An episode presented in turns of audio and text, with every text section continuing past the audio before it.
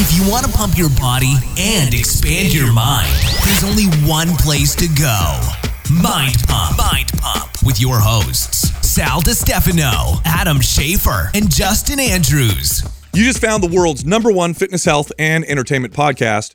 This is Mind Pump. Right? Today's, today's episode, we answered live callers' questions, but this was after a 40 minute introductory conversation where we discuss fitness, current events, our lives, studies, uh, and much more. By the way, you can check the show notes for timestamps if you want to fast forward to your favorite part.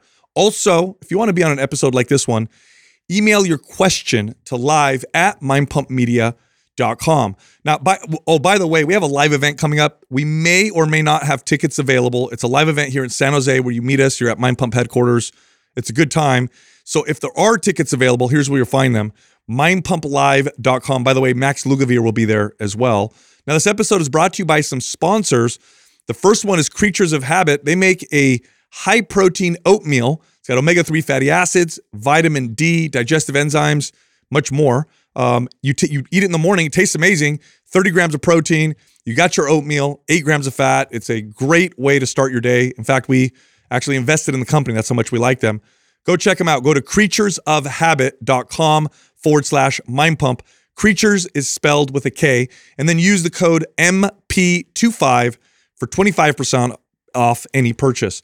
This episode is also brought to you by NCI. This is a coaching community, a certification course.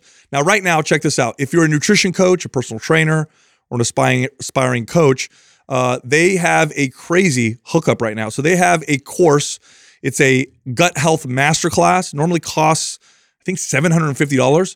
But right now, NCI is going to give it to you for $7. Literally a $750 course for seven bucks. It's only happening this week.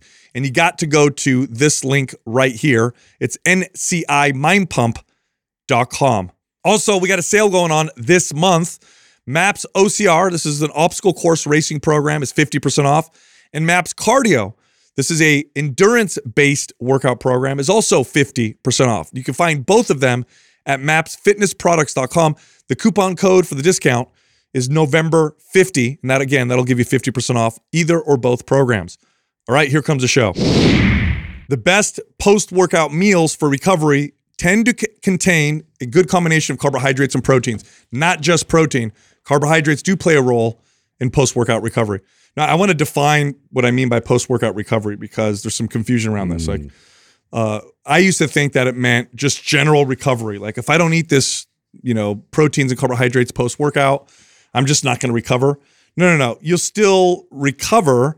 It's just you're not going to recover as quickly. Meaning, if you want to do another workout later, or you want to do like you divide your workouts, or you have something physical later to do, or you want the you you basically just want to recover a little faster, then your post workout nutrition can make a difference. And the studies do show that having some carbohydrate with your with your protein it does it better than just having protein by itself. No, okay. I I remember I remember reading two to one, four to one. Oh yeah, that Um, ratio. Where where are we at with the science on the ratio of carbohydrates to protein uh, that is the most beneficial? It's all over the place. So if it depends on the type of like what what athletic endeavor you did or workout you did before, and if it was like super endurance focused, where you burn, tons of glycogen, then you're going to want a higher carbohydrate to protein Like ratio, like a four to one ratio. like three to one, or you know two to one, three to one, four to one. Yeah, if you're like lifting weights, even a one to one is perfectly fine. You just want some carbohydrates in there to sh- help shuttle in the amino acids, replenish some of the glycogen. But here's the things that people really need to consider with their post workout nutrition. Besides protein, carbohydrates, it's inflammation and digestibility. Because after your workout, you have this general just kind of systemic inflammation is a little higher. Like if, if you someone tested your blood post workout, they would notice inflammatory markers would be a little higher. This is normal. You just did a workout, it's supposed to happen. But part of that is your gut. Your gut is also slightly inflamed. And what you don't want to do is throw foods on top of that situation that are already hard to digest. So you want to pick foods that are easy to digest, that you can consume, that it feel good, not too heavy. What that would be a good example of that? Well, so um, white rice, uh, chicken is pr- typically pretty good. The company we work with now, Kreatures of Habit, their their oatmeal with the plant protein. Oh, there you it's go. one of the best.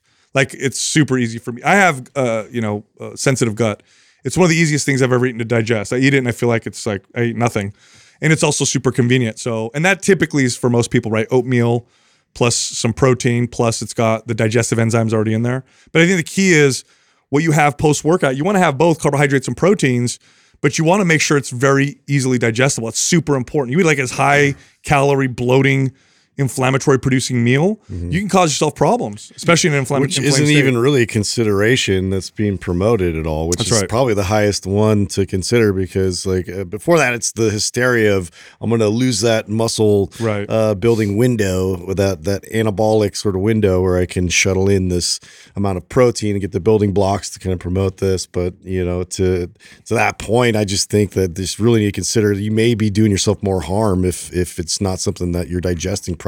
You know, speaking of that creature's habit, the, the uh, there's a little bit of I don't know. I'd say half and half the people, which I did not see this coming, um, that like or don't like this part about it, and that, because it's my favorite part is the seeds. I love the seeds. Oh yeah. That's my favorite part of it. And actually, after we because It's a nice mouth feel and the crunch. it makes me it makes it helps. feel fuller. It's a different texture, so I like it. But I think so. Like if you really like your your oatmeal like super like like runny oatmeal person? runny or really like almost like cream of wheat like, then maybe that texture throws you off. But I just didn't see that coming. Like I thought, you know, I was wanting everyone to report back on, and I got I've, over the last month and a half, we got all these people, uh, you know, So it's like a split of people that were like all that for that it loved it or don't. Yeah. That so that everybody like the macros, of course, are amazing. The fact that it has plant protein, the fact that it has the vitamin D, uh, everyone ra- that's that's all amazing, right? But the one thing that I got back that was negative feedback is if someone didn't like the seeds or whatever like that in there, that was like, oh, it's just a different. I used to add seeds to my. I, I love I like that. I used so. to add pumpkin seeds, uh, and I would add uh, sesame seeds sometimes. flaxseed. Flaxseed, yeah. No, it's you know this this point really can't be overstated because they okay. So when they look at people with gut issues, one of the causes of gut issues, or one of the one of the I guess root issues, is something known as uh, intestinal wall hyperpermeability. We used to call this leaky gut syndrome. So this is where you know your gut it's basically a barrier between you and your food and it only is supposed to allow certain things in and not other things in at the right moment and what happens when the gut is inflamed that wall More uh, beca- it, well it becomes leaky in essence and it allows proteins and compounds to travel through into the bloodstream when they're not supposed to and then what happens your body mounts an immune response. So it identifies these these proteins when they're not supposed to be there. You you build up an immune response and all of a sudden this food that you ate all the time now all of a sudden you can't digest anymore or causes problems. Um, and so now by the way western medicine now identifies this or acknowledges this in the past. If you said leaky gut syndrome i remember saying leaky gut syndrome to doctors and they laughed me out of the room. Um, but now it's something that we know that can happen. Well you have generally speaking you have more inflammation in your body right after you work out so what was happening was that these athletes would do these crazy hard workouts and then they'd pound a bunch of food trying to recover and they were developing gut issues. So that's why it's so important like right after your workout one of the most important considerations aside from you know proteins and carbohydrates is does this digest well like so like the protein powders that give people gas and bloat and they're having it right after the workout oh like my god, you turn yourself into a ticking time bomb. Right. Or, you know, people will go eat like a like a huge meal, people especially on a bulk, like, oh, we just finished our workout, let's get a bunch of fast food. Yeah. Like you you you're potentially setting yourself up for some some bad problems. So pick something really easily digestible right after your workout and it'll it'll help the recovery process and not produce problems down the road. And so and the reason why I brought up Kreatures of Habit is because it's like very few processed meals that I can find with good macros that are things that I can eat on a regular basis because I'm so sensitive that I could do things here and there. But I have that every day. Doesn't Do you have a gut. favorite flavor yet?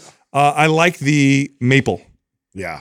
That one's the best. bomb. What about you, Joe? You're probably are you peanut butter? Are Peanut butter is usually the one I go with. Doug? Yeah, I do maple, maple. for me. Yeah, maple and then the blueberry one. I, those two are the, my are my favorites for sure. Yeah. All of them taste good though. Those Yeah, they're all my favorites. good. You know, you just made, reminded me. So I pick up my son the other day. I don't normally pick him up from school, and uh, and I did uh, just yesterday.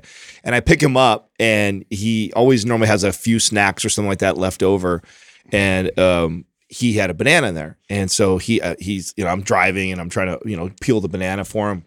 And what made me think of this is I want to ask you guys this so you can think about this while I'm telling the story of like like little quirks that your kids have that were that are funny or like the way, the way they dress or they mm-hmm. eat or they do certain things.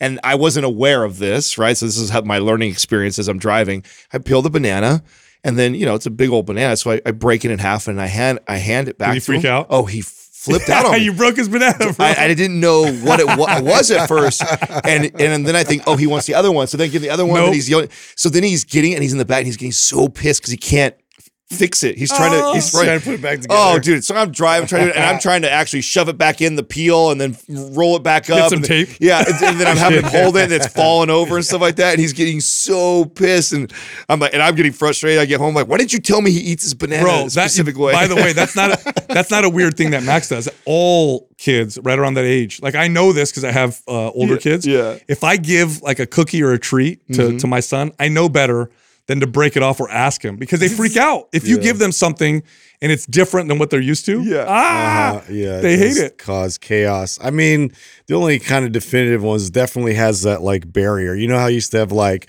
this food is right here in this corner, doesn't touch this one. Or like Everett's real particular about like if the foods touch or like the certain consistency. Yeah, Everett's a real picky eater, isn't Yeah. he? I've ate with him before. There's been a few times been where rough, you guys got to get him something else because, and it's even like textures of stuff, right? Like Yeah. certain textures, he's like, can't he's do that. just he's out before I'm like, dude, and it's it literally just keeps constantly testing if I can like sell the idea. Yeah. And it's like like constantly trying to sell him the idea. Eat more protein, some eggs, and like he's finally coming around, but it's it's just a constant battle, dude. Were you picky like that as a kid? I was uh, mainly with vegetables. Like everything else, I ate so much meat. Like that was I was just always about just eating meat. Um, but yeah, because of the way it was prepared, though, I didn't realize that. Like I would have enjoyed it a lot more if they the microwave didn't exist, and you know, like Velveeta Was cheese. your, was your, and- were your parents really bad cooks? Disgusting. They really your whole life like that? Oh, just like for vegetables were the worst. Like yeah. it was just everything And my dad only would eat uh, iceberg lettuce and like carrot and uh, celery. That was like what he considered salad. I'm like, so this is like basically water. Uh, There's not even fiber yeah, it's not even. This is like you get water from this. Yeah, like it's as much nutrients as you got in that Yeah. salad. But yeah, it's it's between that and the, everything was overcooked and like kind of rubbery. So I didn't really know until I actually worked in a restaurant, you know, in college, and I got exposed to other types of salads and like the way that they cook asparagus and I got into broccoli finally which I never thought I would cuz I used to hide it. I used to like sit there at the d- dinner table till everybody'd leave.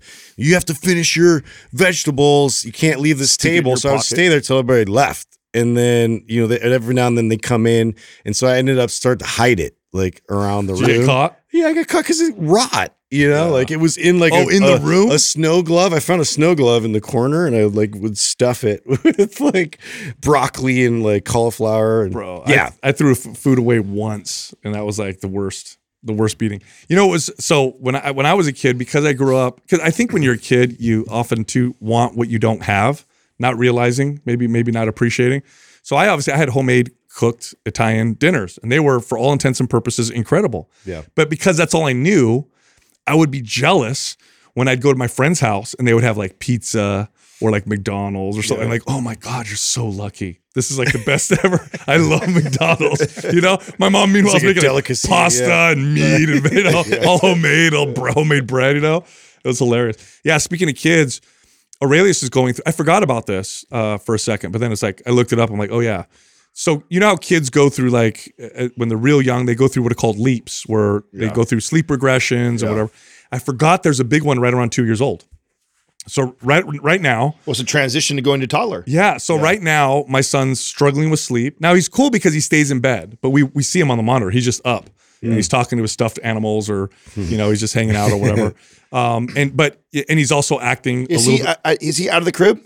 No, he's still in the crib. Oh, so you're still crib. Yeah, yeah, yeah, okay. still in the crib. All right. But he's he's he's definitely testing things more. He's putting words and sentences together, three words, four words together. So, and I looked it up, and it's that his brain is making ridiculous connections right now, which means he's going to act a little, you know, he's going to act up a little bit. He's not going to be sleeping as well. You're going to have more challenges around eating or whatever. I'm like, oh, this is perfect timing for us to have an infant. So let's just, I hope he's right in the middle of this.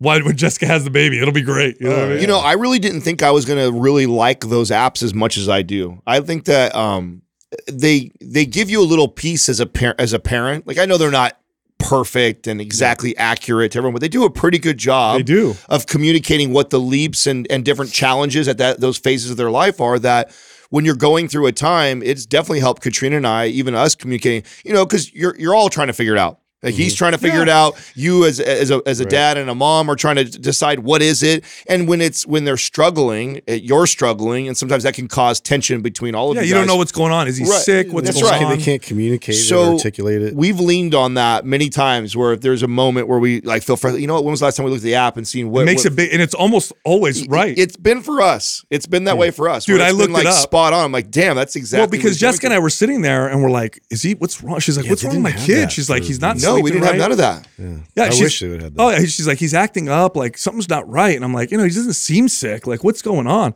I'm like, you know what? Let me look it up. And I looked it up. And one of the things it said on there, it said all the stuff that we were experiencing, but then also said, you may notice now that your child all of a sudden is scared of the dark. Because Mm. at this age is when their imagine their imagination starts to run wild Yeah. and they start to fear the dark. Sure enough, that's exactly what's happened with them. All of a sudden, if there- there's the dark living room over there, and he goes, Papa, no. And I'm like, why, buddy? And he goes, dark, no dark, no dark. I'm like, you don't want to go in there? No. I'm like, this is so weird. He's never scared before. And then you read the, you know, the app or whatever. It's like, oh, it's totally on point. Speaking of kids, someone in our forum posted this video of this kid, probably I want to say six or seven years old, doing like a clean and snatch with the barbell. Good technique, good form. Uh huh. But the the the post was, do you guys think this is okay to have like a seven or eight year old lift weights? And I said, you know, and I commented underneath, this is a huge misconception about about strength training in kids. And I said, so long as their form and technique is good and they've got good control, it's as safe as playing sports. Like nobody would question a seven year old playing soccer Right. or baseball or basketball, but for some reason when they lift weights, everybody freaks out. Yeah. And it's the same rules. Like if they do it right and they're not overdoing it and the technique is good, it's per- not only perfectly safe, it's extremely valuable. For Well, there kids. was this misconception. It was gonna like stunt their growth Yes. or something. And uh, yeah, we No, need to do more doesn't work in dispelling that because yeah, if they have proper technique and and good form and they really learn like sound fundamentals, that's gonna carry through the rest of their life better than anything else they can learn. So Well, you it's can- like why not start with that? I mean, you could make the case that it ha- would actually have huge carryover into sport for them too at that young of age. General If you can- strength training? Yeah. Oh my God. If you can, especially if you learn technique and form on something like a snatch like that, that's a that's a very technical. And type now, you know what the challenge is, is, Yeah. is making your kid do it because it's boring. Yeah, right. It's not nearly as fun as playing a sport. So that's why most kids don't do it, is that it's not fun to get, you know, so when I see a video like that, I'm like, oh man. Yeah, you great can tell there's a kid like difference that. when a kid is doing it and they're into it and they're performing it and they're trying to work on Yeah. it versus a parent trying to tell their kid, "Hey, you need to squat and putting barbell." And that's not safe to me. Is loading a kid up with a barbell when they don't even want to be squatting and you're trying to tell them to squat like that. Not a safe idea. Yeah. Well, even more so since having the kids in gymnastics, I see like the benefit of doing a little higher risk movements, you know, and like in terms of like the stress of it, the complication of it, like they're learning how to to operate their body and control their body at a higher level, which then translates to strength as well. Cause now they have more stability and control uh, in their movements. So if they go to pick something up, it's just like it's such a better looking uh, exercise that they can perform. But um, yeah, it's it's still like it's stressful for me because there's a high potential for injury. Flipping and then doing all these crazy That's true. stunts, you know, on that level. So what are we talking about? Isn't that funny how the Yeah. myth just it continues to permeate, you know, with strength training? Well, there was a massive myth around it, though. They were like they used to think that it like they used to say it like it would damage it your growth your growth plates. Yeah, and that you know how much weight your kid would have to lift? Yeah, I know. Yeah, you- but I mean, you hear that. I mean, it's hard to get rid of that thought. And we're also protective of our children, and so and they're like really jumping off a- the top of a you know a playground thing and hitting the ground is going to produce way more force on your growth plates than what your kid is going to squat with proper form. Yeah, You know, I mean, that's just a fact. no, that's a that's a good point. Spe- now, uh, uh, along the lines of children and stuff, I read something the other day I thought was crazy, crazy, but makes a lot of sense. So there's some research that is starting to show a potential correlation. So you guys are familiar with SIDS, sudden infant death syndrome. Yeah. Very sad, right? Your, Yeah. your kid seems healthy Oh, or it's the whatever. worst, yeah. Then they just you know die in their sleep or whatever. And there's like they're always trying to find connections. Like why? What is what's going on here? What's happening? Well, there may be a correlation between circumcision and SIDS what? little boy, little baby infants getting circumcised and then SIDS. And I read why they think that, well, first off, they showed that there's a correlation in the data. So then what they did is they said, okay, let's try and find a potential cause. I did not know this. So an infant only has about 11 ounces of blood, and they may easily lose one to two ounces in circumcision. That's the equivalent of two to four blood donations for an adult. Oh, interesting. Wow. That's interesting. Isn't that crazy? So it looks like you don't even consider my, that my son didn't bleed at all when he when he did his. well, that's very true, but sometimes they do. Oh, so that and so they're showing God, that, that seems like such a leap, though. To okay, so in in that situation, they're showing that there there may be some correlation. Well, there's literally only two options: either they're circumcised or they're not. Yeah. So it's already a 50-50 shot that you can make that correlation. I mean, and that just that, basically there's a higher rate of SIDS. What would be among more- circumcised boys and uncircumcised? Right, that- that's and they're leap. trying to figure out if it's that or if there's something else. Like now, our- what would be more interesting to me is to show because I'm sure there are different like when when the kid does get circumcised, there are ones that do probably bleed a lot more than others, and if you could show like, oh, these ones that we had in, Right. an abnormal amount of blood, they were they were 80 percent more likely to have SIDS than someone that either didn't have a circumcision or had no little to no blood.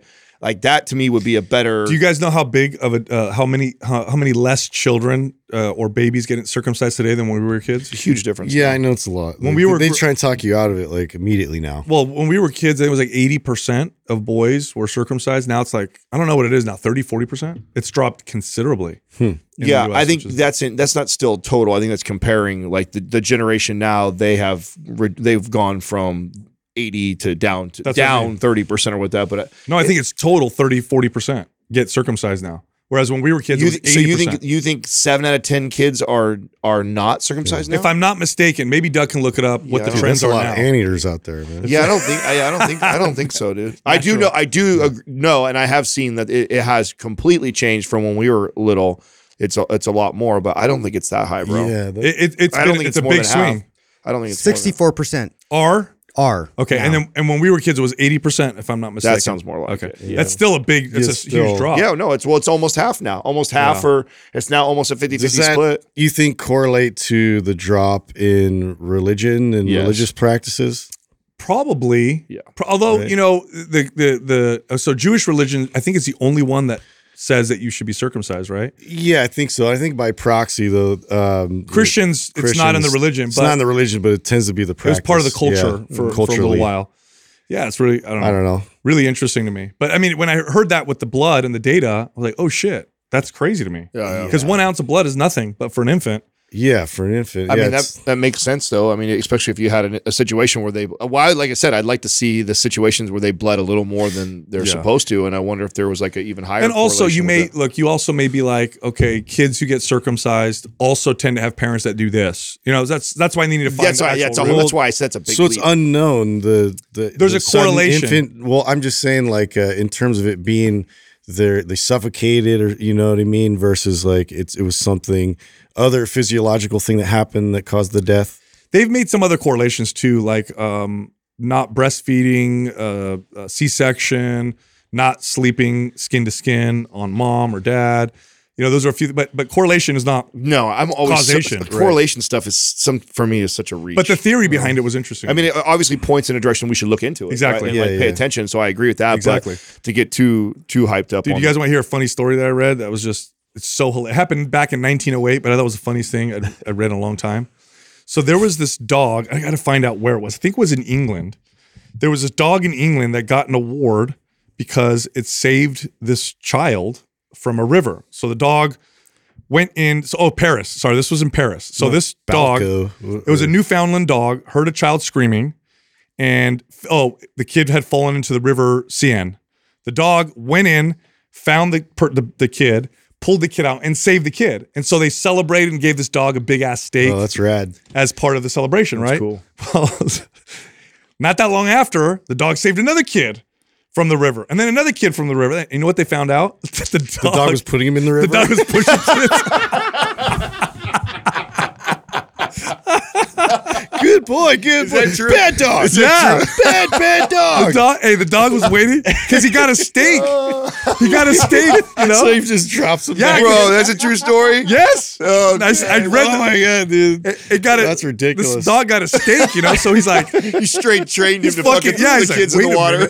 so he would see. So they found they were watching him. Like, what's going on here? Oh And my god. There'd be kids playing next to the river, and he'd push him in, and then he'd jump in and save them. You know, Oh my god, bad dog, bro, that's Bad a, bad dog. that's hilarious. What do you do at that point? You get mad, or you're like, oh, I guess- No, that's your bad. You know, Smart that's your bad. dog, you know, yeah. exactly. The dog was trained. Do you trained him to do that. They well, they, they say that right. Like uh, always, um, like when dogs misbehave, so that it's like.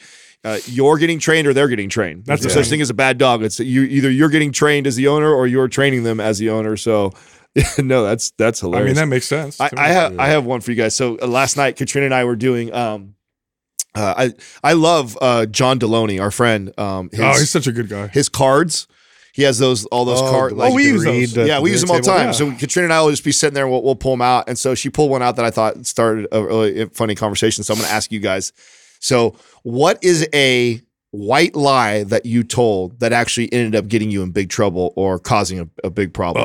that's, I gotta think about that. Think of a, a, white, a white lie that you had you, did and then ended up backfiring probably pretty big or ended up being bigger than what I can't you think off the top of my head right now. but do you have a good one? Yeah, I'll tell you what happened. I'll tell you the one I shared with her. Uh, that it, I mean, what I love about these things, it really does promote like having to think. Like you have to. It does. Like, Good like, discussion stuff. Like, hmm, let me think of a time where I, I'm sure that's happened. I'm sure I thought this. Oh, no big deal. Let's lie about this, and then it was really bad because I did. So for me, the one that like jumped out was when I was a uh, I was in high school. And so I'm a I'm a junior junior or senior and uh, no, I was a senior. And uh, Friday nights uh, after football games, we would go to the party, and it was and I'm sure you guys have done this before too, where you tell your parents that you're spending the night at Justin's house. Justin tells his parents he spent the night at Adam's Oh, house. yeah, So- yeah. So Yeah. we're all lying about whose houses we're spending at, so we can go out and be out at the party all night long. So my buddy Justin, my cousin Travis, and myself all did the little trifecta lie about so who, who everybody's staying at each other's house, right?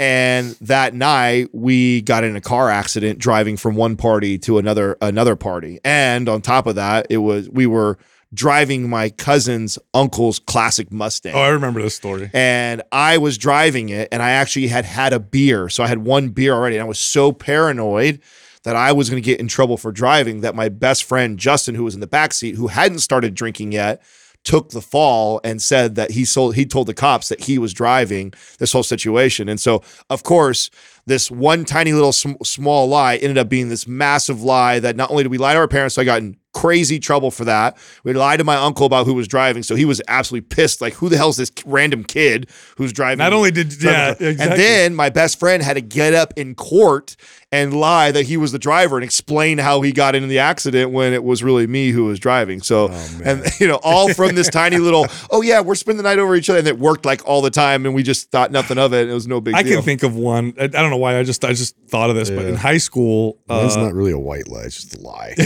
that's a- that's a- that wasn't real exactly. That's a white lie. It's like a come on, like you're spending the night. Like it's kind of semantics. We were spending the night somewhere. I got Whose plenty of lies, dude. I'll, I'll, Yeah. I'll open up about that. I'll give you a white Yeah. lie. Okay. Uh, there was this kid in in high school, and he was singing. he was singing one time by the bathroom or whatever.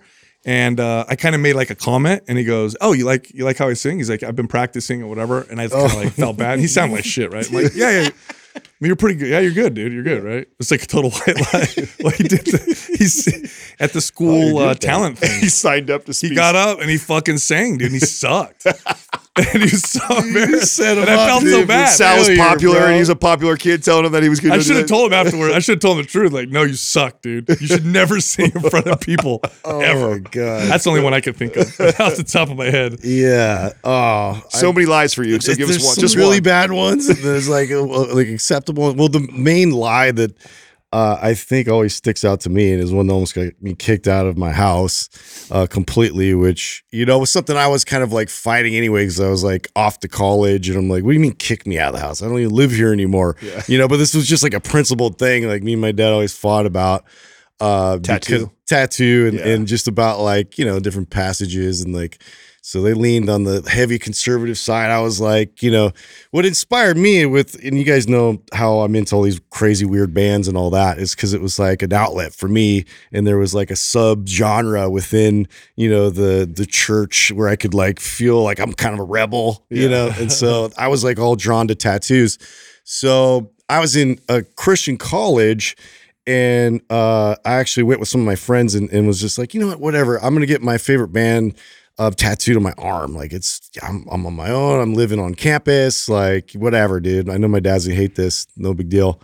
And then I get it done, and we come back for Thanksgiving, and uh, like it's kind of poking out of my shirt, like right here. And my brother, of course, sees it at first, and he wants to throw me under the bus and roast me. And I'm just like, I'm like, oh. So I just, I, I had some like mar- uh, markers, and I was like drawing other stuff on my arm To make it look like it was all make it look like it was all just of scribble. That, you didn't think that out. That's- they're gonna find out I pretty didn't soon. know. Actually, it was like it was like to go with like henna tattoo, or I was just gonna go with like I was just doodling, you know. And so I was like made this whole like crazy stupid design on my arm with like a, a magic marker, and uh, so anyways, like it just he gave me this kind of skeptical look, like is there more? Is there more there? I'm like, no, no, no, it's nothing. And then he found out and he pulled my arm all the way up and then was like, and then we had slapped across your face. yeah, we had a moment. We had to we had to work through it, the counseling, all that stuff. But Wow. yeah, Wow. yeah. It was that But here we are today. Hey, It's- everything's fine. You got that big in trouble. I got it. in we lot hired a trouble, therapist, dude. son. Yeah, Holy shit. Yeah, it That's a good time. What about you, Douglas? It was a big one. Yeah, I'm sitting here trying to think of one, and I'm having a hard time. I feel like any white lie I've said is probably more like what Sal did, is like complimenting somebody on somebody's fishing for a compliment. Those You're are kind of good. like- those are funny white lies. it's like, Those are good. yeah, it's like you know somebody asking, uh, "Do I look fat?" Oh no, no, you don't. You know, That type of thing. so I, I think that's probably what I've done. I don't know if there's been a negative consequence because of it, but uh, Yeah, you, you didn't tell that to a past girlfriend, and then she put 50 more pounds on because you told her she looked all I- right. in fact, you're actually too skinny. Yeah. oh, really? Damn it. yeah, does this look good on me? Oh yeah, it looks great. Yeah, or you, you know what? You know you don't have any white lies, Adam, because you either lie or you don't. I don't think you do a white lie. If someone asks you a question to make Yeah, you I'm feel pretty- nice, you'll just Yeah. tell them. Yeah, no, I'm- Do I look fat in this? Yes. Yeah, no, I. I, you're right. I think I, I, I guess that to me seemed like a white lie then because it was we had done it so many times. It was mm-hmm. kind of like the common behavior, like, hey, you know, it's Friday night. You say you're at my house. We all say that, and then we, we sleep wherever we we end up, and it was something we always did. Yeah, so I sure. thought it was kind of. I don't know if that's categorized as a, a white lie, but it's like to me it was so no big deal, but turned into be like one of the biggest deals Yeah. ever. One of the first you got to. I mean, you have to be careful because it could bite you back. Like I remember telling one of my friends' moms, I'd eat over there sometimes. She made this dish, and I'm like, "Oh, it's so good!" And of course, she made it every fucking time when I went there, and I didn't like it. Yeah. So I had to eat it lot. every single time. I've learned not to. There's do an, that. I, you know what? Here's one. It's not really a white lie. This is more of like for a. This is more of like a like I didn't say anything. There's this this woman that I used to work with, and she said my name, and this happens every once in a while. She said my name Saul instead of Sal. Sometimes it happens. Someone says Saul, Right. and I'll correct them. No, no, no. Oh, you didn't correct. You And I'll say, no, no, it's Sal. And then she kept saying Saul. And then I said, mm-hmm. no, no, it's Sal. And then she kept saying Saul. And I stopped correcting her. Well, anyway, I knew this one for like two years. never told her my, I never fixed it. Yeah. So I just, I was Saul to her. And then one day there were other people talking and she's like, Sal? She's like, is that how you say your name? I'm like, yeah, that's how it's, She's like two years. yeah, two Oh. years later. That reminds me, yeah, because so this one client I had just it, for some reason in her head, I told her I played college football, and so she, you know, I was like, first I was at San Jose State, then I went to Trinity, and um, for some reason she thought like I had said Oregon like like a long time ago, and I'm just like, yeah, yeah, whatever, and like I reaff- reaffirmed it for her one time, not even like catching it that she said Oregon instead of like. And so, like later on, she's like introducing me to somebody that played there. Like, did you I'm have like, uh, a Mr. Smith? yeah, and like, like, like naming, yeah, the coach and like other players, and I'm just like, yeah, and I'm like, wait, what school do you think I went to? yeah, And yeah, I'm those are like, good. Those are good white lie I like, examples for sure. Well, you know what's a common white lie that I do is if I if somebody knows me, I'm so bad. Sometimes with faces and names, like uh. they'll come up, Sal. Hey, do you remember that? Whatever. Like, yeah, yeah. I don't remember anything, bro. I have no idea who you are. Now anybody who's gonna run into You can say anything, and I'll say yeah, because it's just uncomfortable for me. I don't want to be like, no, I don't remember Yeah. you, and to do the back and forth. So I'll just be like, yeah, I remember you. I think that's Absolutely. Of course I remember I think you. that's a, that's a common one. That Oh, that's a terrible one.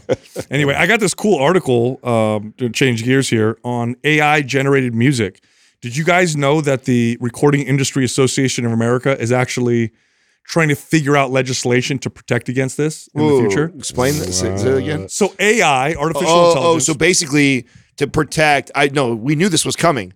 How do you protect, uh, let's just say, like someone who has such an iconic voice, like a Michael Jackson, right? From AI reproducing it themselves and then you selling it as if because it's it's not him anymore it's now this artificial intelligence but they can do such a good job of mimicking Or they do a blend of that, and like Right. James Brown, and they just Yeah. kind of mash it all. Yeah. because there's these right now we have these what are called AI music generators that'll that'll that are able to make music, and so they're like, holy shit! So basically, what they said is they said. yeah, what a trip. So they, they, they issued a statement condoning the use of AI music generators. So online services that use AI to extract or rather copy the vocals, instrumentals, or some por- portion of the instrumentals from a sound recording to generate, master, or remix a recording to be very similar to or almost as good as reference tracks by select well-known sound recording artists or infringing on its members' rights by making unauthorized copies of our, Do you know what? members' works. Do you know what this reminds me of, Sal?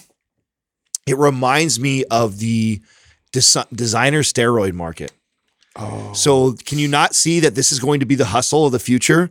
Is to take a hit song and then to use artificial intelligence to change it by a molecule, Yeah. change it by a tune, just a little. Like you remember when uh, Vanilla Ice went through that whole thing with uh, the original Oh, people. was it Sting? No. I forget who who the original the original. Remember- remember that ding, clip of- ding, ding is yeah, under pressure. dun dun dun dun dun dun, and he changed it to dun dun dun dun dun. dun. Shh. Dun, shh. Yeah. Yeah, he had like two. Extra Yeah, it was like, beats or something. but it was enough to keep. By the make- way, I, him explaining it. Remember there was that interview where he's trying to explain why he wasn't. yes, yes. He's like, no, no, no. Mine No, goes mine dun. is ding, Theirs is ding, dun dun ding, dun dun ding, dun dun. Mine is dun dun dun dun, dun. and it sounded exactly the same. yeah, yes, What, yes, that's what made me think of it. So that is gonna be Wasn't it okay. Suge Knight that like uh, came and shook him up about it? H- Held him over the balcony. Like over the balcony? Yeah. That was Vanilla Ice. He did that too. Yeah. He did that to him too.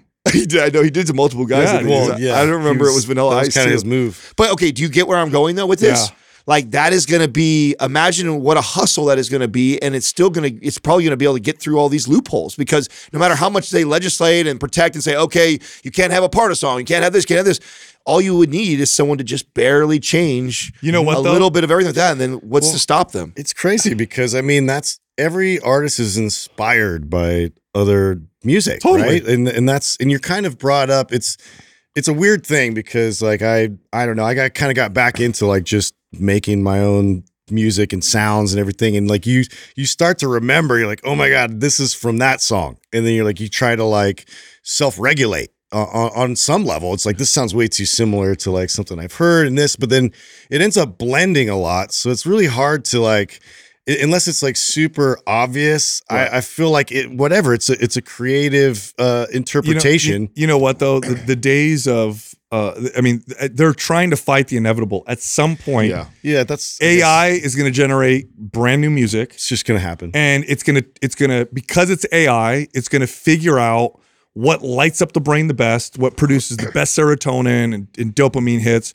and what's got the most catchy, like what makes things catchy. It's gonna all become math and formulas, and So- AI is gonna make music that's gonna crush. Okay, Yeah. I agree, but I also still I actually think this is going to elevate, okay, the music industry and hear me out. Like I think that you're right.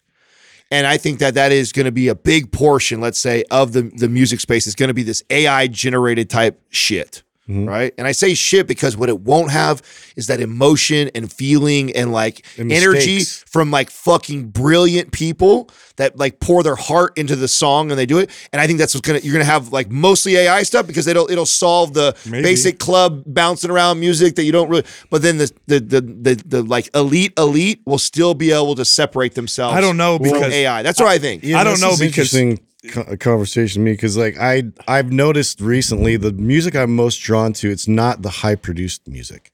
We've been getting so much of that over the years to where everything's in the recording studio. It's like everything's tracked on track on track on track.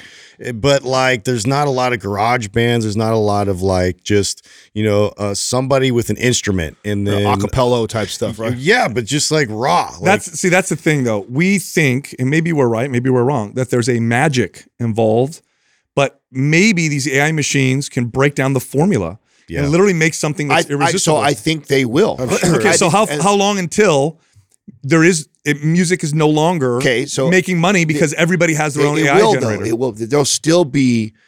okay, so AI will will be able to break down the formula of like what beat with what time in between to what pitch to like this to get like the to invoke this type of feeling that we all You know what it's like. gonna be like? It's gonna be it's going to cover eighty percent.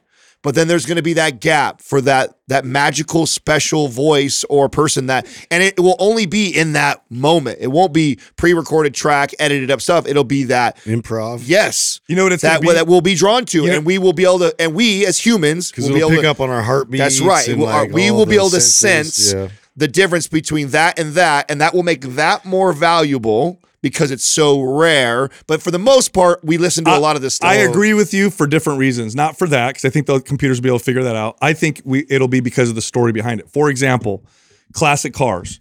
Okay, if classic cars didn't have the story behind them and the history, Yeah. in reality they're just pieces Okay, of shit. so I, Yeah. I they are like drive an you old car. hey, I know, You can't separate they're the two. rough. I agree. You're right. You can't separate. It's separate. gonna be the story. You're gonna know the story of That's that right. that person, what they've went through, what they came through, and when you're listening to And them it's a sing- human, and yes, it's a and then you're gonna Yeah. connect to how they are coming through in the Right, song, right. And they won't be able to replace that. Right. But what's and that's why I think it'll elevate the music industry because now all this, all these fucking artists that are all auto tuned and and they just do they rip somebody else's music and make it kind of and like are just like. They're talented at doing that shit, but they're not like this pure. It's going to be got story. a shelf life. It'll, yeah, it's like the same reason why I like old dungeon gyms. Not because their equipment's better. It's usually not better. It's Yeah. just feeling in the and the story behind the gym that I'm in. Mm. You know, so I like the classic car example because Yeah. when you ride in one, unless you appreciate classic, it's really just a shitty car. Like it's bumpy, it's loud. You got to do this to open the window. Can't turn it real well. breaks down all the time. Bro, just driving my dad's car for uh, Hollis Nights and then like pulling up just because of the elevation and coming off of the freeway and then like idling just just too long. Uh, and the fan didn't kick on properly. Like it was, I'm in this plume of steam, and it's just like. Oh yeah, that happens. You know, All right, I, I got to switch gears here because I want to ask you guys a question about personal training certifications. I think that they're, I think a lot of them are missing out on some big, big components. What do you guys think is one of the main things that they miss out on? Well, I'll, I'll tell you the number one thing for me. It's what it's what um it's why I had success as a a manager at 24 Hour Fitness was because nobody's was nobody was teaching these trainers how to build a business. That's it. yep. when I They I teach mean, you the was- training part, but I- nothing about I tell this. I actually talk about this when I do like the NCI uh, coaching, and I tell them that like I was not a very good trainer. I had many trainers that worked for me that were far more intelligent, that had way more experience. They were better trainers than me. Uh, just when it came down to nutrition, biomechanics, anatomy, physiology, they, they just they were on another level of experience and knowledge than I was. But what I saw was the ability to help these trainers build a business because none of the certifications, the degrees they all had were not in that. You know, Yeah. they, it was, they, and they had no clue on really how to scale and how to even how to like set out like a business plan. into like a whole like second half of education. Yes. You know, there was like that whole time period where I was like, man, I wish I was doing this at the same time of of learning what I was learning in school in terms of like kinesiology and all that. The application part just wasn't there, man. I was I'm a very hands-on and it's a hands-on business. Look, like if you one to one. if you can't build a business, you can't help people. You can't train people with fitness. This is so NCI has is a big part of what they do with their certifications is teaching coaches and trainer how to build business, how to make money doing this, so you could actually do this uh, for a living, and that happens to be the most popular part of their certification. That's the part that most of the coaches and trainers Well, love it helps them make money. because nobody else Yeah. nobody else does it. Well, and you, what the reason why that's so important is many trainers that work for me that were uh, brilliant and talented didn't make it because they couldn't run a business. That's right. I mean, I don't. You you you you think it's when no you get joke. into the, the the space that oh, if I'm just the most educated, the most knowledgeable, I have all the answers for everybody, and people like me, I'm gonna I'll be the most one of the more successful trainers. And unfortunately, it doesn't work that way. You you quickly find out that there's a lot of marketing and selling and you know learning how to organize set a business plan set goals for yourself like there's a lot more that goes into being very successful as a trainer and if you're all focused on just the educational and you miss out on that business part many times you you won't make it Majority of times. yeah Check this out. Home gyms are awesome, but they take up a lot of space and the quality often isn't that great. Well, there's a company called PRX Performance that makes commercial grade workout equipment that is also designed to maximize space in your home. For example, they have a squat rack that literally folds up into the wall and it comes off the wall about by, by about four inches. Okay, four inches off the wall. That's how much space it takes. Then when you're ready to use it, you pull it off the wall. It, fol- it unfolds. Super stable. I've loaded up to 600 pounds on this thing, and it's actually more stable than the squat racks I've used at the commercial gym. It's incredible, but they have lots of equipment. They have plates and barbells and dumbbells and cables and all kinds of great stuff for your home. Go check this company out. Go to prxperformance.com forward slash mind pump. And on that link, we'll get you'll get 5% off uh, their products. All right, here comes the rest of the show. First caller is Simon from Manitoba. Simon, what's happening? How can we help you? Hey there. Uh, first of all, just want to say, uh, really enjoy listening to you guys, pod, uh, listening to your podcast and everything. It's helped me a lot in forming a solid workout routine. And just to kind of give all the background, so I've been training full body three times a week for at least two years now, and I've learned a lot of workout stuff from y'all and incorporated that into my workout routine. Uh, recently, I heard uh, Sal mention Eugene Sandow, and he was an 1800 strongman. Now, I'm a big strongman fan. I love watching Brian Shaw, Eddie Hall, and all those guys. So having to hear that you that there was a strongman in the 1800s got me curious. So I started doing some research on Eugene Sandow. Was very impressed by his strength and his physique and his amazing mustache. Knowing that he also uh, did full body workouts gave me confidence that I'll be able to reach my strength goals with full body workouts as well. So recently, I decided that I wanted to try uh, try and work out like an 1800 strongman. The question being, uh, what are the fundamental building blocks for training like an 1800 strongman, or is even training like an 1800 strongman a good idea? Wow, I love this question because first off, to answer that last part, yes, it's a great idea. You got to mm-hmm. consider sometimes where you get where people get their advice from, and a lot of the fitness advice that we hear out there in modern times comes from people that are very different from us. Both genetically, they they tend to be pharmaceutically enhanced. And so it's hard to apply their training principles to, let's say, if you're like most people, like 99% of us, kind of average.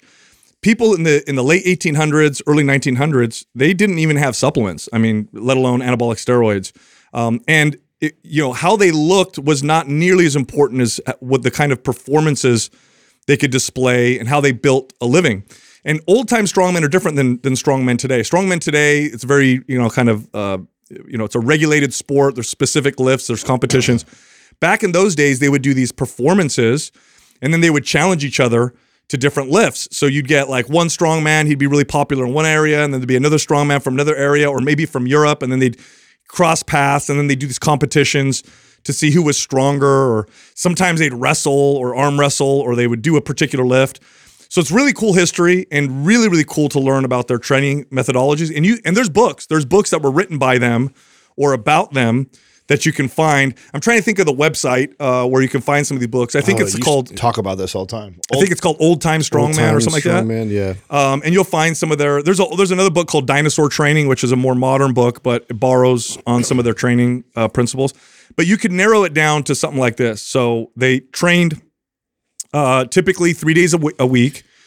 They trained lifts and not body parts. So they didn't think about shoulders, chest, arms, that kind of stuff. It was more about like, let me get good at these particular feats of strength.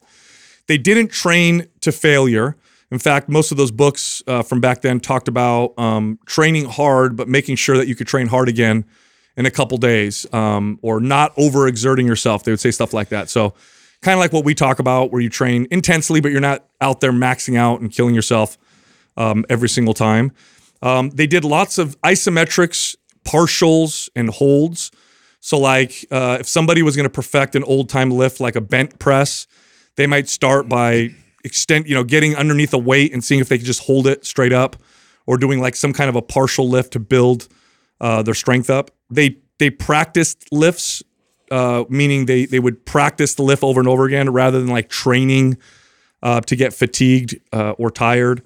Um, they uh, they ate diets that were typically heavy in full fat cream, milk, eggs, cholesterol they would add in. there. yeah, lots of meat, you know, that kind of stuff. Um, they would throw in carbohydrates in, in there as well too, but they would talk about like, you know, eggs, meat, and and full fat cream was kind of, you know, and, and organ meats. Do you remember how many uh, strongman type lifts that we built in MAPS Strong? I know we have the circus press in there. I know we have a windmill in there. What else do we have? Did we, did we do a bent press in there? I don't know if we did a bent press. I don't think so. No, we didn't Um, do a bent press. Yeah, they, they were really big on overhead anything. So any kind of overhead press, that was like the ultimate display of strength. Rounded back lifting. Yeah, I like guess. lifting you things could count ground. that in there. Uh, hip thrust type lifts. They would call it like a hip hoist. Um, there were a lot of competitions to see. Some of them will lift like a horse, you know, in, in in that kind of a lift. Um, and it was just really about what you could do. Uh, You know, Eugene Sandow's good. You could look up um, uh, Hackenschmidt, I think his last name was George Hackenschmidt. That's where they got the hack machine hack machine from. what was the one they did with the barbell where they would start on one side and then Two hand under anyhow. it? Yeah, Yeah. the anyhow. Anyhow, that's right. Two hand anyhow. That's a Um, great lift. I'm trying to think of another. The Mighty Atom, I think it was this guy's name, and he was like a small dude that was like super strong.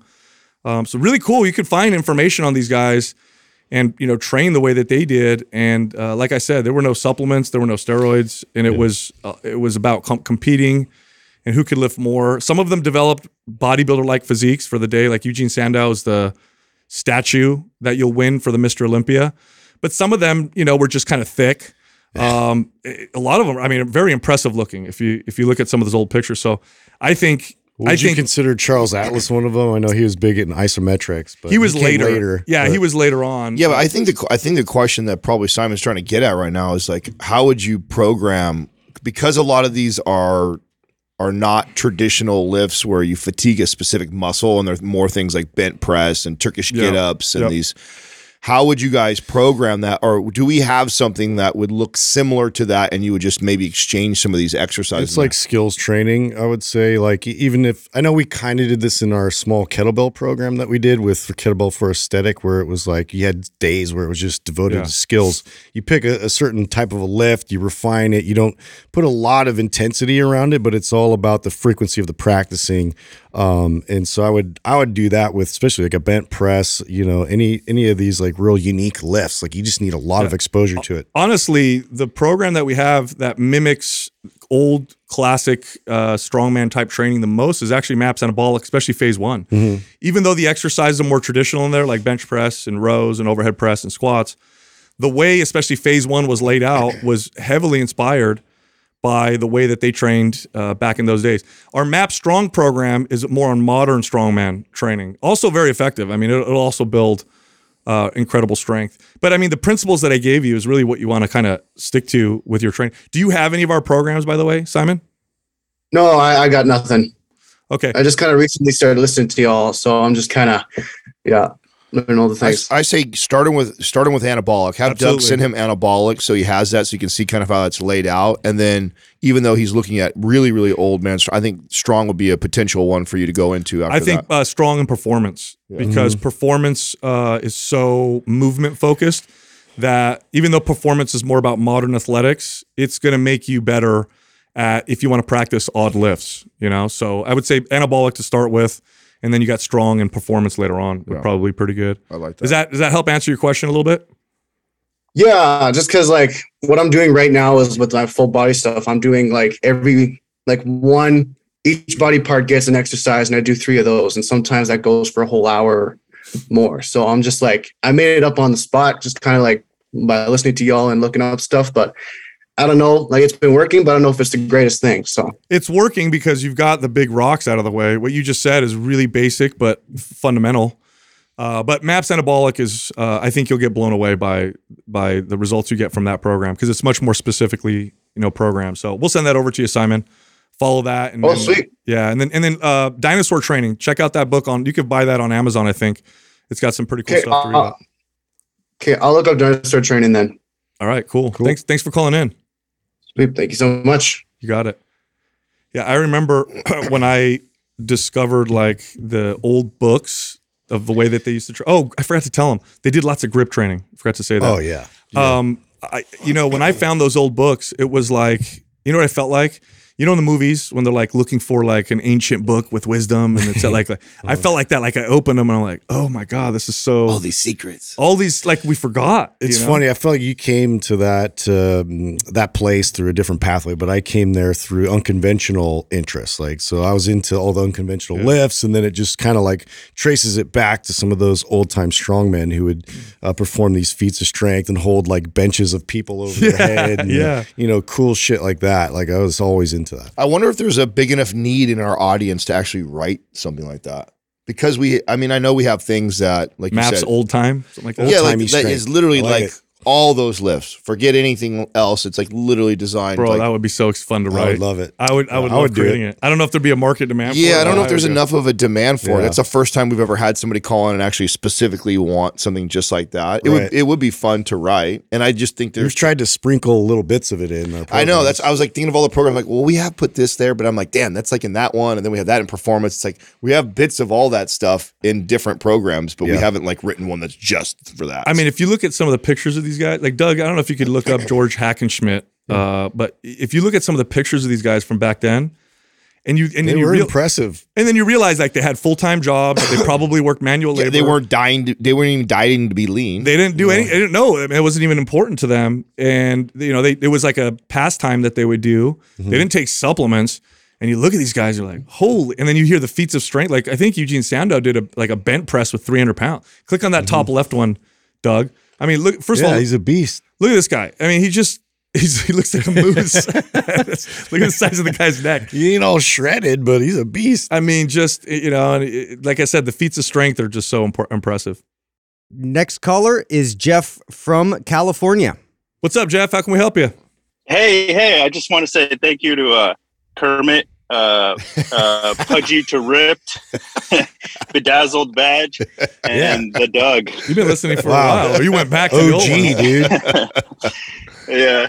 Well, I, I started listening during the uh, bat soup disease time, but uh, I've listened to so many that uh, I've had to go. I had to go dig deep into the old ones. Oh, I like Jeff a lot already. You're a, All right. you're a good man. so um my question is uh i went and got my uh testosterone and everything tested and uh it came out to like 360 which i thought was pretty low. Um and before i went and did like trt or whatever um i wanted to ask you guys what you thought about uh supplementing for this um before i go the trt route. Um, specifically like uh, what is it? Uh, I'm gonna screw these names up so bad, but like um, Long Jack or Tongue Cat Ali, Yeah, Tongkat Ali. and yeah, Fenugreek, um, Fagoe or Fagoa agrestis, Fadogia. uh, Sheila G, you know, supplements like that. Like, what am I going to get the most benefit from for raising my testosterone? Because I want to, I want to perform at my best. You know, just like anybody else. Okay, so um, all the ones you mentioned have some some clinical evidence. I've actually used all of them. But before we get to supplements, um, there's a couple questions I have. Do you know what your baseline total t- testosterone was before? In other words, you said it was. Th- uh, it sounds like total testosterone 390 something now. Do you know what it was when you were, let's say, in your early 30s or anything like that? I, I don't. This is the first time I've ever checked it, and it was a. It came out to 360 or Okay. 361 or something like that. And um, and oh, and I wanted to add it like you know, my sleep is good, my diet's good, my protein's up. I take ashwagandha every day. It's, you know, I'm like, I- I've like I said, I've been listening to you long long enough to where I've checked all those boxes. Um, and um, yeah, just when I got the total testosterone of 360, I was like, well, that seems pretty damn low. Um, and and uh, yeah, I just feel like I've I've kind of hit like uh, a wall Okay. with training and everything. And um, I've done. Uh, I started with performance because I'm a carpenter and a rock climber, so that seemed the most logical. And then I went on to aesthetics, and then I did anabolic, and now I'm back on performance. And uh, all the all the weights that I started with uh, prior with performance, I- I'm doing the same weight, and it doesn't feel like I'm able to increase. Like I'm not maybe getting stronger. Do you, did you notice any like um, recent changes in e- energy, strength, and libido, or is this is it kind? Of, do you feel like you've just got low testosterone now? If you look back, are you able to make that speculation? I, I would say it's probably been the same, maybe. So here's a tough thing with now if your total testosterone is definitely on the lower end of what the what would be the scale that they would use as a reference. Mhm. The- especially for a guy with good diet and lifting too. Y- Yes. The challenge is this is that it's usually, you know, if it gets really low, then that's different. But if it's low plus symptoms, we don't know what your baseline was. So that can make it difficult um, to judge. And also, androgen receptor density plays a bigger role than total testosterone. So they did this study on men to see how much testosterone plays a role in building muscle. And they had some men with like 500, some men with 900, you know, total. And the men with higher androgen receptor density had a bigger impact, meaning uh, you know more more available androgens. So so just testosterone levels alone is, is kind of hard to read unless it gets too low. And but if it's accompanied by symptoms, then you kind of want to look at that. Now supplements can help, but it's not going to make typically a huge impact. Um, there, there's a company that uh, we just had somebody on the show talking about testosterone boosters, and uh, you can find Yeah. them online. Stronger by Science. He works with a company called Joy Mode, and he went through their products and basically approved, you know, whatever they're selling or not, or and helped them formulate it. So I trust his opinion because he's one of the go-to guys. So Joy Mode, I think, would have a good testosterone booster. But you know, what's that going to do? 30% raise, maybe 20, 30%. So it's not going to make like this huge boost. So I, I could, you could try the supplement. You could also test to see if you have any nutrient deficiencies, um, like vitamin D or zinc. Although Joy Mode, I believe, has zinc in it and, and some other nutrients that sometimes are low in men that can make a big impact. So I would take it Yeah. for 30 to 60 days. I would make sure I got really good sleep. I would reduce my volume and intensity with my training and then get retested, see where you're at. And if if it's not that much higher, then you could talk to a hormone specialist. And there's two routes. One is to go exogenous testosterone. The other is to try medications to boost your testosterone, then to see if it'll stay that way. Like So HCG? Yeah, like mm-hmm. HCG and I mean, he's he's really where where you're at, Jeff, is actually really similar to where I was at not that long ago, right? So he's similar in age. Uh, naturally, my mine was actually two something, so I was a little bit lower than you were. I I did all the ashwagandha, I did the cu- Tongkat Ali, I did the. That's uh, right, you did all that stuff. I did all that stuff, and I did feel a little bit a little bit better from it. Not very much though. Not like where I had felt in my in my like 20s and early 30s. And so I did that for almost a year trying to bring it up naturally. And I felt like I made a little bit of a movement in like to, to Sal's point. Like I felt like it got a little bit better, but it still didn't feel like I used to feel like. And that's what made me go eventually to TRT. And that and then of course once I got on TRT, it was, you know, a game changer. I think a lot of times too, people especially in like the the the you know competitive bodybuilding lifting world like they they say TRT and then they're on these crazy super physiological doses where you don't need that much like I take a very mild dose but it makes me feel absolutely amazing and so if you've exhausted all your resources as far as like trying to do it naturally and you've been consistently doing that and you feel like diets in check sleeps in check I mean, you're you're a classic example of somebody that I would push in the direction of our uh, MP hormones. I would go that that route and, and at least get a consultation by the doctor and have him uh, talk Some to you. blood work done. Yeah, Yeah, because you know you're over forty, you've got kids already. Like you're you're in that age group where if TRT um, is what you need, then it's then it's all good. You're not you're you know versus like a, you're in your twenties, you don't have kids. You know that can be a little bit more of a risk. yeah. We just had somebody the other day that was like 27 that actually said kind of same thing, and we actually pushed him the opposite. We pushed him over to Cabral and said, "Go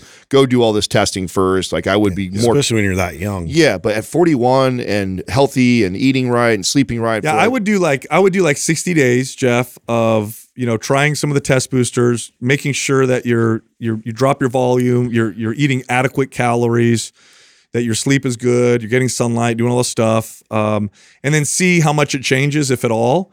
And then from there, um, you know, and you could work with the the doctors at mphormones.com throughout this process, and then they'll test. They can you can get tested again, and then you could try like if you don't want to go on testosterone, you could try, you know, and this again, this is with doctors' uh, approval and supervision, but I think they do like Clomid and HCG, and sometimes that does it, and then and then guys' testosterone's up, and then they can maintain it, and other times they need to go on uh, testosterone. So it's not as easy as like uh, you know just do this. Uh, you know, I think there's a step by step process. Right. Unless you just want to go on testosterone because you're like I don't want to try all that and I just want to feel better. In which case, you know, then uh, again you could tell tell the doctors at uh, you know mphormones.com. Yeah, yeah. Um, as far as the uh, uh, the supplements, uh, uh, and and of course uh, the Eric Trexler, you know, recommendation. Um, do I mean do I just try any of these or specific ones, or I would go just kind of keep it simple? so the company that he uh, specifically um, works with is uh, Right. Joy Mode, and their website. Doug wrote it up. It's usejoymode.com forward slash mind pump, and then Mm-hmm. you they have a testosterone booster there that he designed. Just try that one. Yeah, first. try it and then get another test, um, and then see if Yeah. you know what kind of an impact it has. And most importantly, how you feel. To be honest with you, yeah, because one of the symptoms things are the part. one of the things I've learned from the doctors from all the testing back and forth I've done is he's like, you know, you can sometimes see somebody who their numbers will elevate to say four. Say we bring yours up to 450, but if you still feel, you know, like your your energy level's low, your strength is down, your Right. libido. If if you if the symptoms are still there, he would say that you're still considered low because it's such a wide range. So really, uh, how you feel, where, where you're at. That's what I would I would be trying to judge that more than actually a number, right? Because you might even be able to take these supplements and get it up to say 450. Um, but if 450 doesn't make you feel good, then I still think you you're a potential candidate for Yeah, this. and, so. and honestly, the thing that would make the biggest impact supplement wise would be a nutrient deficiency that you filled. So if your zinc is Mm-hmm. low, and then you take zinc, you'll see a big boost in testosterone. Uh, same thing with Yeah. other you know Vitamin other key D. nutrients, right? So. Um, Yeah. and, and I know I know Joy Mode has those like boron, zinc. I think it has in there as well. Which magnesium which if those are low, magnesium, I think. So I would, um, you know, you could try it, and then if it fills a nutrient gap, within 45 to 60 days, you should feel and see a pretty a pretty big difference. If not, then like I said, you could go the other route and kind of because you're in that age group now where you know it would make sense, and uh, the health benefits of taking exogenous testosterone to get you in a mid to high level versus being low is far outweigh, outweighs the risks of taking testosterone and all that stuff. So you know, there's a myth around that, and if your testosterone's low, there's a lot of health risks associated with that. So, but that's where I'd start. Right. Exactly. You know, so one one last idea, and since we didn't give you anything, Jeff, I want to I want to send you Maps 15. Um, and this was something that kind of blew me away a little bit. And you might be this guy because you look like you're really fit. You probably train pretty hard. You also are a construction worker, so you're doing a, maybe even scaling back a little bit on the amount of volume you're training. And just You- see what happens. Yeah, and just see what happens. You might see a, a like, and it, uh, so I'm going to send it to you for free, uh, and for fun. Maybe run it for a month while you're doing like while you're while you're doing some of these things, and see how that makes you feel. Uh, I was blown away by how much kind of reducing my volume of training was uh, make made a big difference. So that Yeah. con- Now- considering you have kids, you're you're uh, you know construction worker, and on top of that you live pretty intensely, that may make a difference Yeah. too. Yeah. I'll, I'll, I'll tell you what, Jeff, just to give you some hope. Um, I've had several clients in this situation in the past. There's one guy in particular I remember, he seemed to be doing everything right. And we scaled his volume way down. We had him supplement with nutrients that, if he had a deficiency, you know, could cause a problem. His testosterone went from the 200s to the 700s. Okay, so that was a dramatic difference. Now, the reason why it went so high is because he had some nutrient deficiencies and he just he was overtrained. He just didn't realize it. And once we made those changes, it was a huge swing in his testosterone. So I've seen numbers dramatically change when there's a like a, a real reason to be to it being low in the first place. So just to give you some hope because uh, sometimes that can happen. Okay. Yeah. Yeah. I definitely like follow the program to a T, and so it's you know c- could be a lot of volume on top of what I'm already doing. Mhm. Um, yeah, I'll, I'll try out that uh 15, see how that runs. You got it. how old are your kids by the way? Seven and nine. Okay, that's a good age. I was gonna say if you had teenagers, maybe that's why your testosterone. I got two teenagers at home. It's driving me crazy. Pull your hair out. Yeah, and uh, you know, I just want to be. I want to just kick ass, take names. You know, at everything that I do. So you Love know, I'm gonna. I'm Hell trying yeah. to optimize. That's all. Thanks. Yeah, thanks for calling in, Jeff.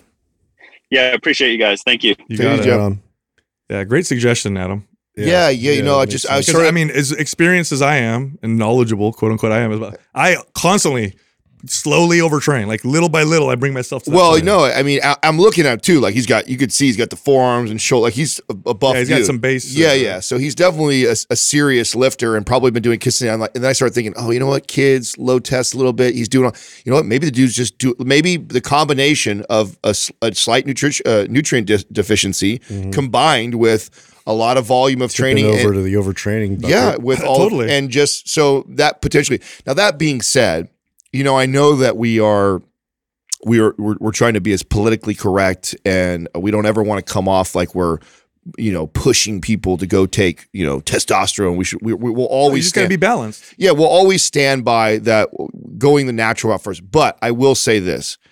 He's a classic example of if he was my friend and we were off air like and i knew that he was i would have just said bro go go go probably look into the hrt route and mm-hmm. talk to the doctor Well, it's it's one of those things that, um, especially as you get older as a man, it's the the, the health benefits far outweigh the risk, and it's a low risk hormone when used properly. That's- People don't realize and that. that's what I mean by it. I mean I, there's still a little bit of a stigma around it that I know that if if we on this in this podcast with all the people that are listening, if we were to say something like, "Oh, go get your HRT," oh, freak out, right? But it's like it's safer than thyroid, and if you have low thyroid, they'll put you on thyroid, no problem. It's safer than estrogen or progesterone. Women take birth control all the time. It's a low risk hormone when used appropriately in the right context. I want to say that too because obviously you can use it the wrong way in the wrong context. It's just it's got this strange stigma, but the studies will show, and men when they're low, risk of cancer goes up, the risk of uh, heart disease goes up, dementia goes up, and then when you bring it up to healthy levels, all those things drop. So it's like, you know, if you try all the stuff and it doesn't work naturally, it's almost a no brainer. well, and and he's at the the right age in his life too. I Right. feel like I like we we just had a call the other day by like a 27 year old. And we were that person. I'd be way more staunch. About, Totally. hey, you're you're too young to be feeling all this stuff, bro. yeah, like, something's mm-hmm. going on. yeah, something else is going on. Let's get to the bottom of that first before you you decide to jump to that. This guy's like, I've I've done this. I've been listening to the show forever. I'm taking Ashquan every day. I'm doing this. I'm doing that. I'm just like, okay, well, you might be a great candidate for this, and it could be life changing for you to get on that. Yep. Our next caller is Allie from Georgia. Hey, Allie, how can we help you? Hey guys, um, as everyone always says, long time fan, big listener. Um, so that's why my question comes with some hesitation and nerves because I do know better as a fan and someone with a fitness background. Um, but essentially, I want to paint a picture for you. I am 17 weeks into an 18 week bodybuilding prep. Um, I am, it's my very first show. So I've been self coached my whole life and then uh, got a coach last year. And I've been prepping with her and built up in the off season to um, over 2,500 calories, got into a really good position with cardio and all that. Um, but I'm 10 days out and I found myself in, uh, you know, two hours of cardio a day, barely scratching over a thousand calories, um, really low fat. So I know from like my hormonal um, profile that's impacting me as a woman. And truthfully, I'm realized I'm in too deep and I'm in a position where I want to come out post show and absolutely do this again. Um, I, I love bodybuilding, love how much fun I've had. Um, but I want to be able to, two things, get out of this cardio hole I'm in, get out of, while getting out of this deficit, but at the same time, optimizing how much muscle I can gain in the off season. So coming out of this, and um, I hear a lot of horror stories about people getting out of prep and just really not going well, especially when you get in a bad position. So even though I've known better, I have found myself um, in a really poor position. So I was I was curious, how can I coach myself out of this? How can I safely and effectively get out of this deficit as quickly as possible, minimizing um, fat gain and optimizing muscle gain. Yeah, well, this is this is like the perfect client for you, Adam. This, is- this is exactly what we've worked with. Uh, yeah. This so the here. Obviously, we're gonna finish because you're what only would you say ten days out or whatever from the the show. The biggest, Yeah, the, yeah. the biggest thing that you you need to worry about or that you need to uh, be focused on is that that first week as you come out because the temptation to want to just because you work so hard to get where you're at. So I totally get like the afterwards like ah finally I go have my my cheat meal or my cheat day and then you go kind of and it real quickly uh, that sneaks up and so you're going to have to unfortunately almost pretend like you're still in prep mode for the next 4 plus weeks afterwards I mean if you really want to come out of this successfully because of how big of a hole we've kind of dug ourselves in as far as the calorie deficit how low the calories are how much training you're doing and you're you're I, you basically want to reverse out the way you went in. Now, I don't think it's going to take a full 16 to 18 weeks to to get out of there. Hopefully, because you're young, you're healthy, you're strong, you've been training. Uh, uh you you actually sound pretty good for somebody who's who's you know torturing herself that bad right now. Uh, Like some people like look and sound like they are walking death in this position. But yeah, so I, I would I would creep out. So um, if you were do if you're doing if you're at peak right now, two hours of cardio and you're as low as a thousand calories a day, then you know the the day after my show, I you know I'm going to slowly pull back. I'm going to go from two hours to maybe an hour cardio. Uh, and it's mostly it looks like incline walking, so it's not like you're doing like hardcore intense uh, cardio. Am I am I reading that correctly? just to pull the inflammation out of the legs, I'm doing all incline walking, keeping it easy to recover from. Okay. Yeah, so I would just I would I would cut that back and then I would just barely increase calories, which like I said is going to be difficult. I mean, I might mm. allow you right after the show to, to to to fill back in to have a nice like you know afternoon to evening to eat so you don't feel like you're continuing but then the very next day you know i'd say we'd be if you're 1040 calories you're at right now i'm not letting you go much over 1200 to 1300 at first and also reduce the hour cardio and then i'd probably keep you in a place like that for a week to two weeks until you give me feedback and then I'd want to also again increase a little bit more calories, cut back a little bit again on the cardio, maybe cut down to a half hour of it, and then just and I'd just be inching you up by about 100 calories to 200 calories, while also kind of scaling back the amount of cardio you're doing. Uh, and then if you're doing, how many days a week are you lifting? I'm sorry, I'm reading your question at the same time. I, I so I'm lifting six days a week on a body part split. Okay.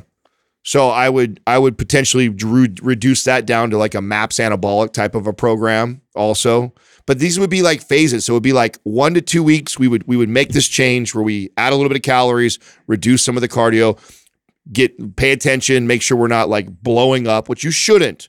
Your body's probably going to thank you for for for peeling back a little bit, and so hopefully it starts to respond that way. And so long as you're not putting on weight rapidly. Obviously, you're going to put on some water weight right after the show and stuff like that. That's totally normal. But I mean, consistently putting on body fat, I would just be trying to inch you up about 200 calories. Is there a number of, of pounds that you'd be mounted? Like, like is it okay to gain like two pounds a week or three pounds a week? Yeah, I mean, Okay. so obviously you're probably going to see an initial eight to ten right after the show because of water and everything like that. Water and carbohydrates coming back in. So that that at first initial, I'm not that worried about. It's the consistently after that, and I'd be okay with adding two pounds uh, a, a week. That's that's plenty fine. But the goal really would be to kind of hover around the same weight. I actually would be trying to keep you. If I saw two pounds, then I might go, okay, let's kind of keep your calories and cardio where it's at now. Let's see what it does next week and see if it kind of slows down and levels off. Okay, now let's go up again.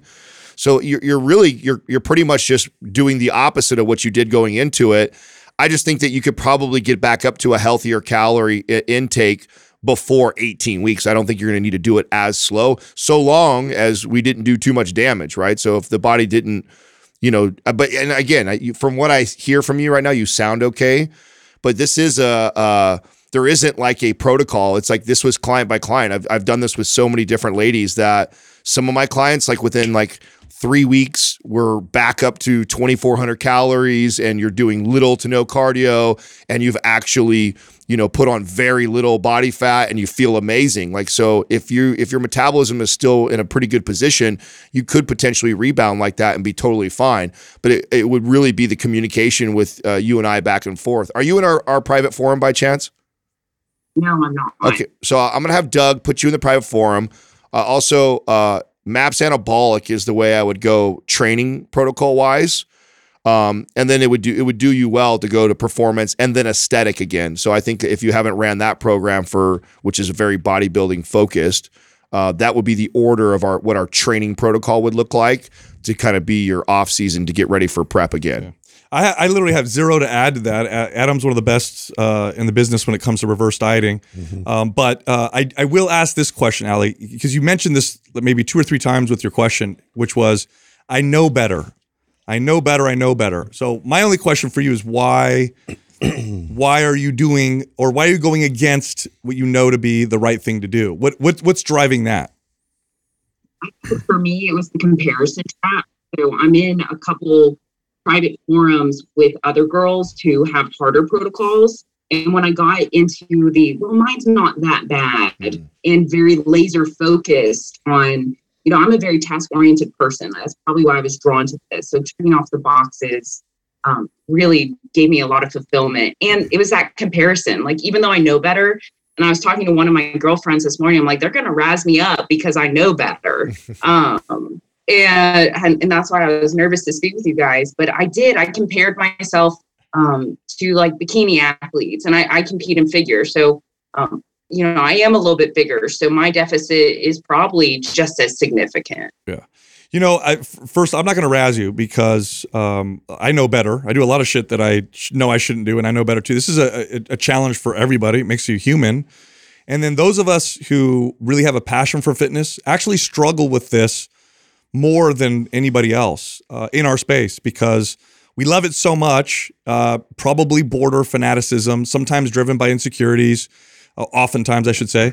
And so we often do a lot of things to ourselves that are detrimental, that really aren't helping us. And in fact, this is what helps me, okay? Because I know at the end of the day, I, I, I understand being healthy. I do value it. I have children. That made a big difference having kids for me. But I also it would be lying to myself if I didn't say that there's a piece of me that won't die that just falls in love with lifting heavy and looking ripped. Okay. So the way that I sometimes convince myself is reminding myself that I'll look better if I do what's right for me. And that's true. So the truth is, doing what's right for you, you'll actually get a better physique than doing than going against what you know to be better. So the advice we give is not, hey, do what we say, it's better for you. You're not going to look as good. The reality is if you do this and you do it right, you'll look better. So when you're in those positions where you're like, oh man, this ego or whatever it is, whatever you want to call it, is still gnawing at me and I know better. Remind yourself, I'll actually look better if I do this the right way. Yeah, I want to I want to piggyback off of that too. So when you get in this forum, please, I get in there and, and introduce yourself and say hi. There's there's quite a few competitors that are in this forum, and there's actually a couple girls that I've actually coached for a show in there who were in very similar situations. I got them in very similar situations as you are, and they'll they'll show share with you about stories of like Adam putting me through a prep and actually us going and competing and not even having to do cardio. So th- there is a, and I can tell by your shoulders and your traps that you've got some muscle mass on you. So I know that I should have you in it. And if you say you're a figure and you're already uh, like a thicker body type, you probably should be up north of 25, 2400 calories with doing no cardio and maintaining a very lean physique. And in a, in a perfect world, I could get you up on stage and we never have to go below, say, 1500 calories. I mean, that's that that would to me that would be our goal. Like if we were coach working together and you said, "Hey, I want to keep doing this, Adam, but let's do." The goal would be, and you wouldn't have to do that long of a prep. So I took a lot of girls that used to do these 18, you know, 16, 18 week long preps and prepped them in eight weeks because if I do a good job in the off season of not allowing your body fat to get out of control, and we only need to shred down four to six percent uh, to get you stage ready, that's uh, that's six to eight weeks. I mean, I can do that in six, especially if we've done a good job of phasing cardio out, building the metabolism up to where you're burning a, you're burning a lot of calories, you're eating a lot of calories, And looking better. yeah, no, yeah, you'll look better, you'll feel better. And, and not have to go so aggressive with the the, the caloric deficit. You know what's you know what's saving you right now, Ali? I can tell. What's saving you is you actually, besides your work ethic and consistency and all that stuff, you you have really good muscle building genetics. I, I would argue that you probably either were an athlete or you always kind of knew that you were strong, stronger than your peers. Am I am I hitting the nail on the head? Yes, oddly, I've always been super strong, and I'm I'm the girl who picks up weights and puts on muscle. Yeah. Like I know she doesn't exist, but you know that is my um my genetics. That is literally saving your ass right now. Like if you didn't have those genetics, you know how bad you'd be feeling right now and how much muscle you would have lost. So it's like you're doing as well as you are in spite of all the the bad, you know, wrong stuff that you're doing. So the good news is there's so much potential there that you're not even realizing. So once you get in tune with your body and do it the right way, like Adam's explaining, it's gonna you're gonna blow yourself away by how how amazingly your body responds, and your metabolism is probably gonna be more flexible and have a, a better rebound because of your muscle building genetics. So you're you're probably in a good position, even though you're you've dug yourself a little bit of a hole. Very encouraging because I I've I've realized objectively, like when I take myself out of my day to day, where I'm at. And so I was like, well, I'm not even going to compete again until 2024. Like, there's so much need to get um, corrected and get back into a really good place. So I've been so afraid of post show, but I will share like a very optimistic. Uh, I feel like I'm not stuck. I'm not going to be bound to a crazy rebound. So this is this is super encouraging and, and you know really great to hear. No, you're gonna you're gonna be okay. I'll get in the forum. Doug's gonna send you over the the programs that I listed off. I'll make sure that, and I, I would love to see you follow in that in that order. Maps of- of- Anabolic will give you for free. yeah. So anabolic, then performance, and then aesthetic. While we're also reversing out in the forum, give me make sure you give me feedback. Let me know how you're doing, and so I can help you. And then hopefully you can hear you'll hear some other of the testimonials of that of of, of women that have actually trained either with me or done shows on their own. So uh, definitely reach out and stay in touch with us. Awesome. Well, thank you guys. I appreciate you so much. Everything you do is awesome and I know I'm in good hands. So thanks for taking my question. It means so much. You got it. Thank Thanks you. for calling in. Good luck. Thank you. I, I tell you, did I, did, what do you think, Adam? She's probably one of those. Sounds like one of those women. They have such good muscle building genetics. They could do the worst shit. Oh, I can and tell away she's it. She's, like she's built just like Monique, uh, my ex. I can Yeah. I can tell that she's built. I'd be curious to see how I don't know what her height is, but you know, my ex walked around at 165, Lean. Yeah, like lean year round, and then first she got she'd hit the stage at high 140s to 150s as a figure competitor, and she had the the shoulders and traps just like her. She's built like her.